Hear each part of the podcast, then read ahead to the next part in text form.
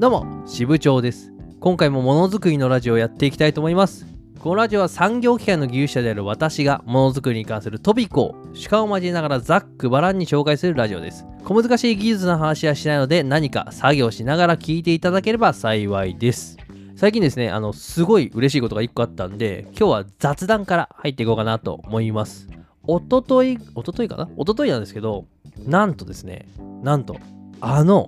佐々木亮さんとお話しすることができました。皆さん知ってます？佐々木亮さん。佐々木亮の宇宙話というポッドキャストやってるめちゃくちゃ有名なポッドキャスターの方ですね。ポッドキャストを、日常的に聞いてるって人なら、知らない人いないんじゃないかなっていうぐらい、有名な方ですね。1日10分宇宙時間をテーマにですね、宇宙関連の話をされている方です。ポッドキャスト界隈ですね、もうカリスマですよ。昨年はジャパンポッドキャストアワードっていうのをね、ネクストクリエイター賞を取ったりとか、とにかくすごい人です。でね、ポッドキャストの内容が面白いのはもちろんなんですけど、宇宙話ね。そのね、ポッドキャストを毎日投稿してるんですよ、佐々木さんは。そしてね、先日ね、記念すべき第1000回を迎えたんですよ。もはや恐ろしいですよね。1000回ですよ、1000回。毎日で1000回なんでね、約3年間ですね、1日もサボらずに毎日10分以上のポッドキャストを配信し続けるっていうのはもう、これね、もうすごいを通り越して、狂気の沙汰ですよね。もう僕もね、ポッドキャスト、このものづくりのラジオね、これ週1で配信してますけど、それでも結構ヒーヒーですからね。毎日配信を1000回はもう、本当にとんでもないことです。でね、そんなね、佐々木亮さんがですね、ツイッターのスペースで、第1000回の公開収録をやってたんですよ。で私もね、それ聞いてたんですけど、そのスペースで、最後の方にですね、なんとスピーカーのリクエストを受け付けてたんですよ。で、そういうのやらないと思ってたんで、これはチャンスだと思って、とらしていただきました。そこでね、亮さんと本人とですね、お話しすることができたわけです。いやー、嬉しかったですね。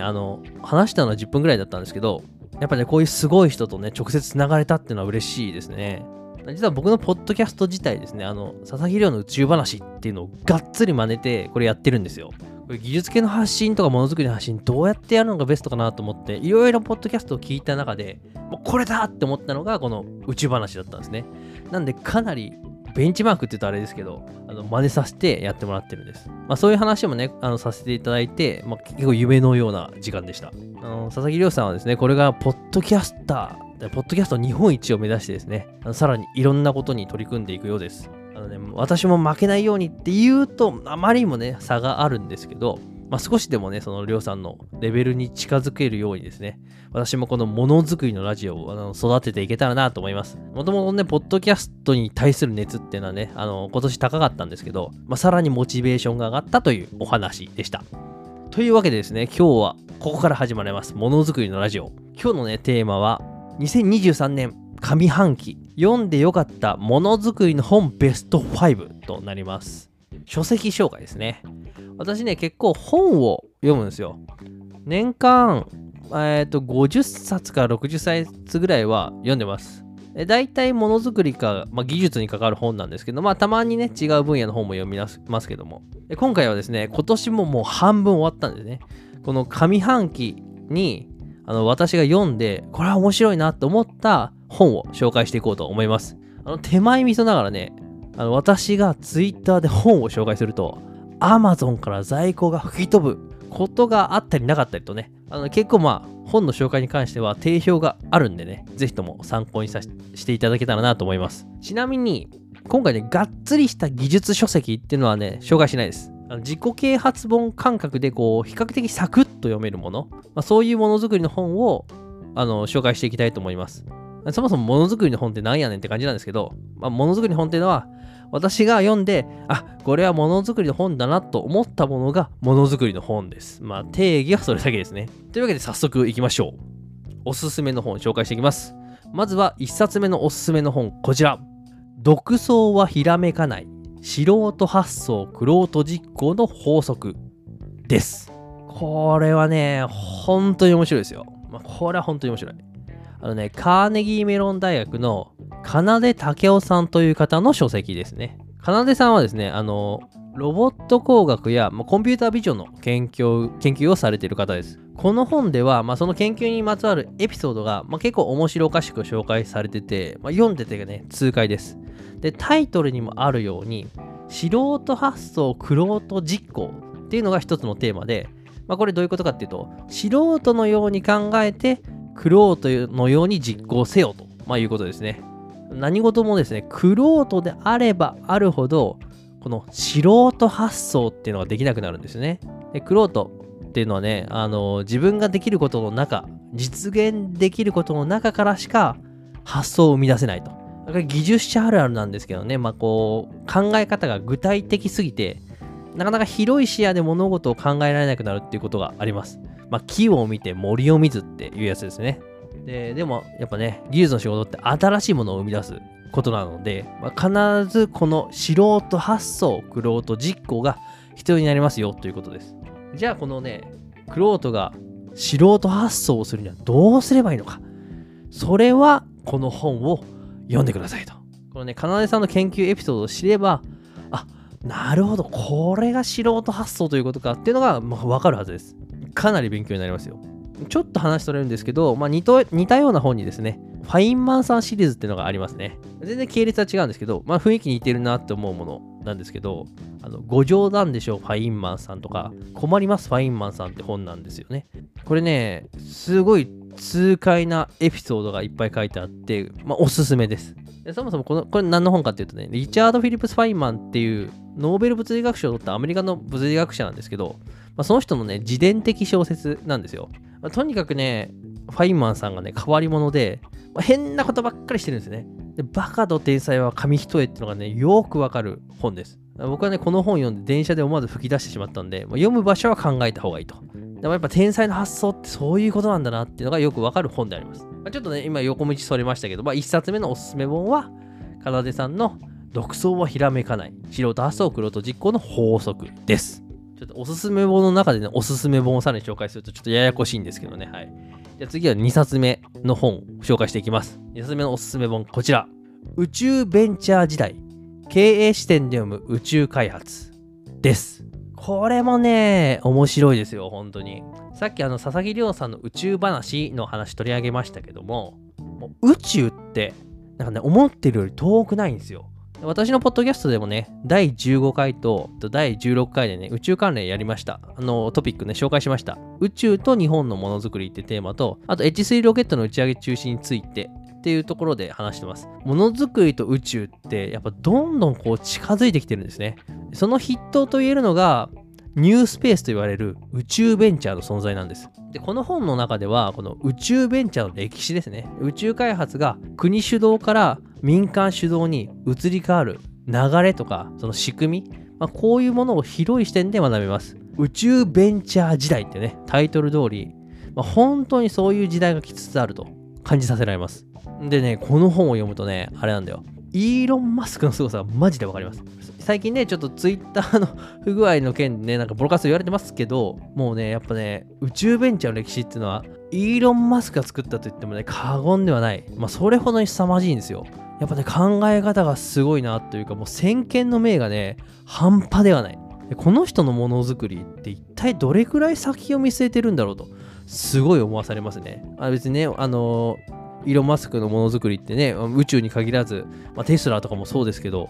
相当先を見据えてやってんなということがこの本からでもよくわかります。宇宙産業ってね、日本の製造業にとって一つの勝ち筋となり得ると言われてますからね。今の宇宙ベンチャーの流れ、ものづくりにかかる人なら絶対知っておいた方がいいと思います。なのでおすすめの一冊です。宇宙ベンチャー時代、経営視点で読む宇宙開発です。じゃあどんどん行きましょう。次3冊目のおすすめ本、こちら。面白いことは上司に黙ってやれ、日本初の新ビジネスを生み出すにはです。なんかね、タイトル的にものづくりっぽくないんだけど、これがっつりものづくりの本で、著者はですね、春日さんという方で、これ元ソニーのエンジニアで、有名なですね、犬型ロボット AIBO の開発に携わっていた方です。この方はですね、もう45歳でソニーを退職して、そこから独立するっていうね、世間一般で言うと遅めの大チャレンジをするわけなんですけど、この本では、技術者が独立していくというのはね、どういうことかとか、新しいものを生み出すためにはどうすればいいとか、そういう春日さんの経験をもとにした等身大の苦労っていうのが書かれてます。苦労って言ってもね、この本をこう読んでる限り、この著者の方っていうのはね、ハイパーポジティブな方な感じがするんですよ。なんで本からはこう楽しみながら苦労しているっていう感じがね、非常にひしひしと伝わってきます。今はその自身が立ち上げたスピーシーズ株式会社っていうね、会社で高坂ココナっていうね、等身大アイドルロボットっていうのを開発されてます。このね、高坂ココナの動画ね、ぜひ調べてみてほしいんですけど、これすごいロボットですよ。技術も、それをさることながらですね、これロボットっていうのはどうやって見せて、どうやってその価値をアピールしていくか、そういう広告戦略っていうのも、一個の注目ポイントです。人らしいロボットって何なのかとかね、どういう点に苦労したのかっていうのも、本に結構書いてあります。例えば、もう関節ですね。この関節に、アクチュエーター、モーターとかがね、入ってたら、なんかゴテゴテしちゃって人間っぽくないじゃないですか。じゃあそのアクチュエーターどうすればいいんですかと、そういう問題に直面してどう考えるかですよね。どういう機構にすればいいのか。皆さん分かりますか？その答えはぜひこの本を読んでみてください。かなりね、技術的にも勉強になるし、エンジニアとしてこういうキャリアパスがあるんだと、そういうのもね、非常に参考になる、非常にいい本でした。面白いことは上司に黙ってやれ。日本初の新ビジネスを生み出すにはです。じゃあ続いて4冊目いきたいと思います。次の4冊目のおすすめ本はこちらですね。柔らかヒューマノイド、ロボットが知能の謎を解き明かすという本です。これもね、3冊目、先ほど紹介した本に続いてロボット系の本です。大阪大学の教授、細田光さんの書籍で、自身が行ってきたヒューマノイドロボットに関する研究についてかなり噛み砕いて書いてある書籍です。このね、ある生物そっくりのロボットを作って、その内部構造を考えることで、その生物自体を知ろうっていうアプローチのことを、生物の構成論的研究というらしいです。つまりですね、人間に似たロボットを作ることで、逆に人間を知ることができるわけですね。そういう研究の話です。このタイトルにある柔らかヒューマノイドの柔らかっていうのは、物理的にプニプニしてるよっていうことじゃなくて、ざっくり言うとですね、外乱に対して柔軟であるということです。例えば、あなたがね、ドアを開けましょうって言った時に、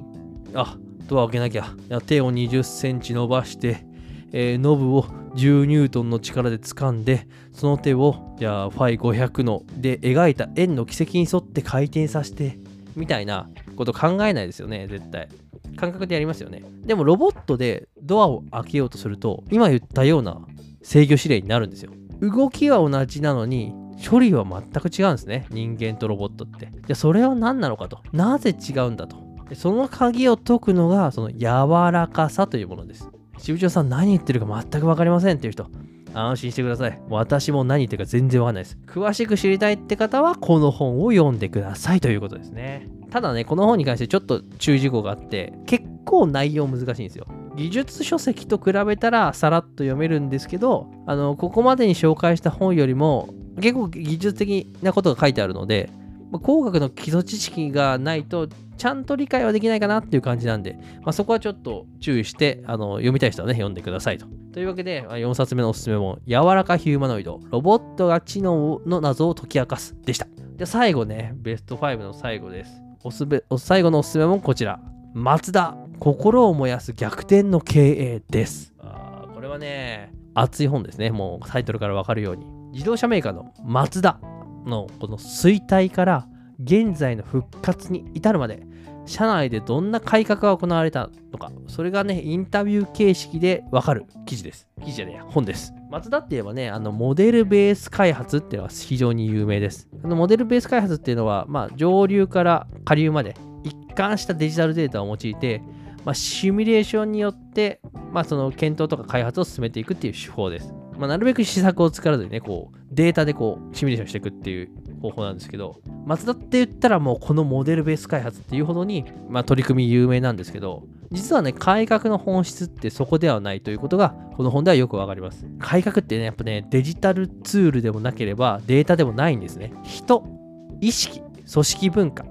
そういうね、数値では語れない情緒的な部分を含めて変革していかないと会社は変わっていかないんです。最近ね、ツイッターでこの DX の D は泥臭いの D だみたいな言葉ちょっとちらっと見ましたけど、まさにその通りですね。社員の心、そういうのをねに火をつけるためにはどうすればいいのかっていうので、変わっていくマツダの内部の様子がよくわかる一冊になってます。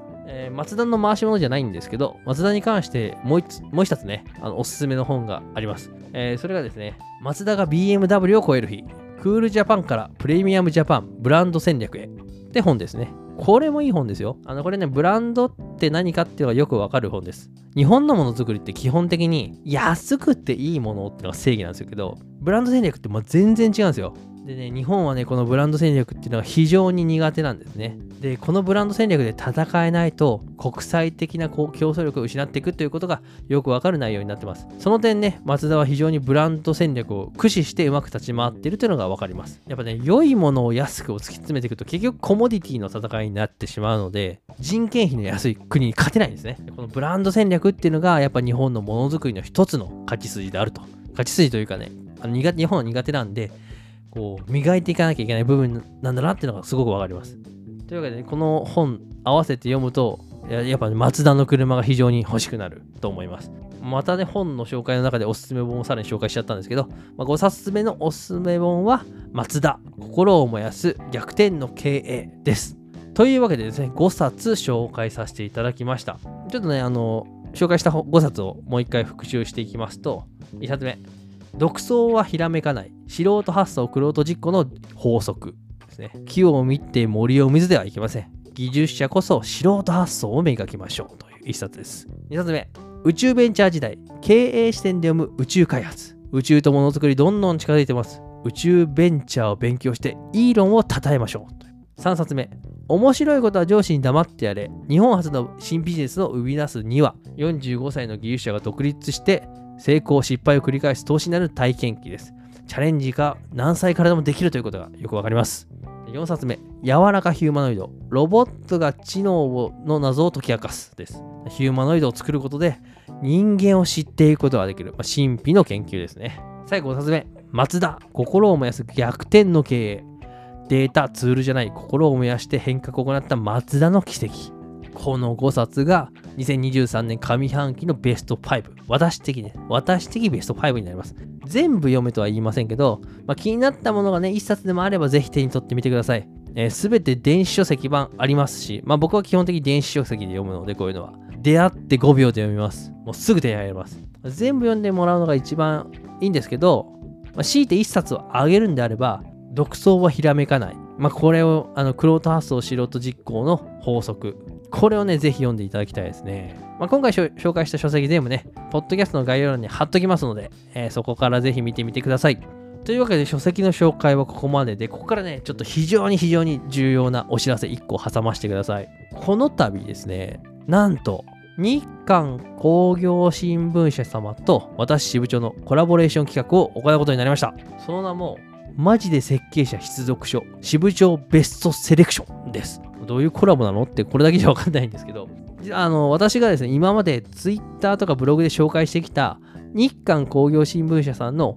おすすめの技術書籍、これらが支部長ベストセレクションとして専用コーナーが設けられて、実店舗に並びます。だからね、本当に本屋さんに支部長ベストセレクションコーナーができるという感じですね。一定の期間ですけど、全国の書店にて順次ですね、フェアを開催していきます。開催店舗に関しては、日刊工業新聞社さんのホームページに書いてあります。概要欄にも貼っときますんで、ぜひとも調べてですね、あなたのお住まいの近くでやってるんだったら、立ち寄ってみてもらって、支部長ベストセレクションやってるなっていうのを見ていただけたらなと思います。一番開催が早いのが、東京の純駆動書店、池袋本店っぽいです。なんとですね、明日からです。7月9日から始まる予定なので、ぜひともお立ち寄りください。私はね、すぐには行けないんですけど。で、次はね、多分兵庫県のブックファースト、阪急西宮ガーデンズ店ですかね。これは7月10日から開催とのことです。こんな感じでね、全国の実店舗で本当に支部長ベストセレクション始まっちゃうんで、まあ、本を買ってもらうのが一番いいんだけど、とりあえず見に行って僕にね、ありましたよ、支部長さんって報告していただけると飛び跳ねて喜びますので、ぜひともよろしくお願いします。ちなみに、今日ね、ポッドキャストで紹介した本の中には、日刊工業新聞社さんの本は一冊もありません。まあ、今日はね、コンセプトは、技術してない、サクッと読めるものづくりの本だったんでね、まあ、しょうがないですね。日刊工業新聞さんのね、本って、がっつり技術なんで、ちょっとコンセプトがずれてしまったということです。はい。フェアはね、盛り上げるんで許していただければなと思います。まあ、フェアは始まりますけど、まあ、こうやって本のね、評論って言うとちょっと偉そうなんだけど、まあ、評価とかの紹介に関しては、まあ、特にね、忖度しませんので、まあ、当たり前ですけどね、これからも、まあ、いいと思った本を、まあ、いろんな出版社さんのね、本をざっくばらに紹介していけたらなと思ってます。というわけでね、今日のラジオはここ、じゃあ1個忘れて、ちょっと待って、1個忘れてました。あとですね、技術専門誌、機械技術で、私の連載が始まります。まだね、コーナーのタイトル決めてないんですけど、片面1ページ、まあ、ちっちゃいコーナーなんですけどね、片面1ページのスペースを、まあ、好き勝手に使っていいということでいただきましたんで、好き勝手にやらせてもらおうかなと思ってます。まだ先なんですけどね、10月号から始まると思いますので、まあ、また告知しますけども、ぜひともよろしくお願いします。というわけで、お知らせもありですね、ちょっとコンテンツ盛りだくさんで、ちょっと今回お送りしましたけど、今日のラジオはここまでとさせていただきます。私は支部長技術研究所という技術ブログを運営してます。週1更新を目標に更新しておりますので、ぜひそちらも覗いてみてください。またツイッターでも役立つ技術情報をね、毎日発信してます。朝7時20分、夕方18時20分に投稿しておりますので、そちらもチェック、よかったらフォローしていただけると嬉しいです。ものづくりのラジオ用のハッシュタグありますので、このラジオのご意見やご感想などは、#ものづくりのラジオでのタグをつけてつぶやいていただけると嬉しいです。ものづくりののはですね、アルファベットの小文字で NO となります。ご注意ください。では、今回のラジオはここまで。以上、支部長でした。ではでは。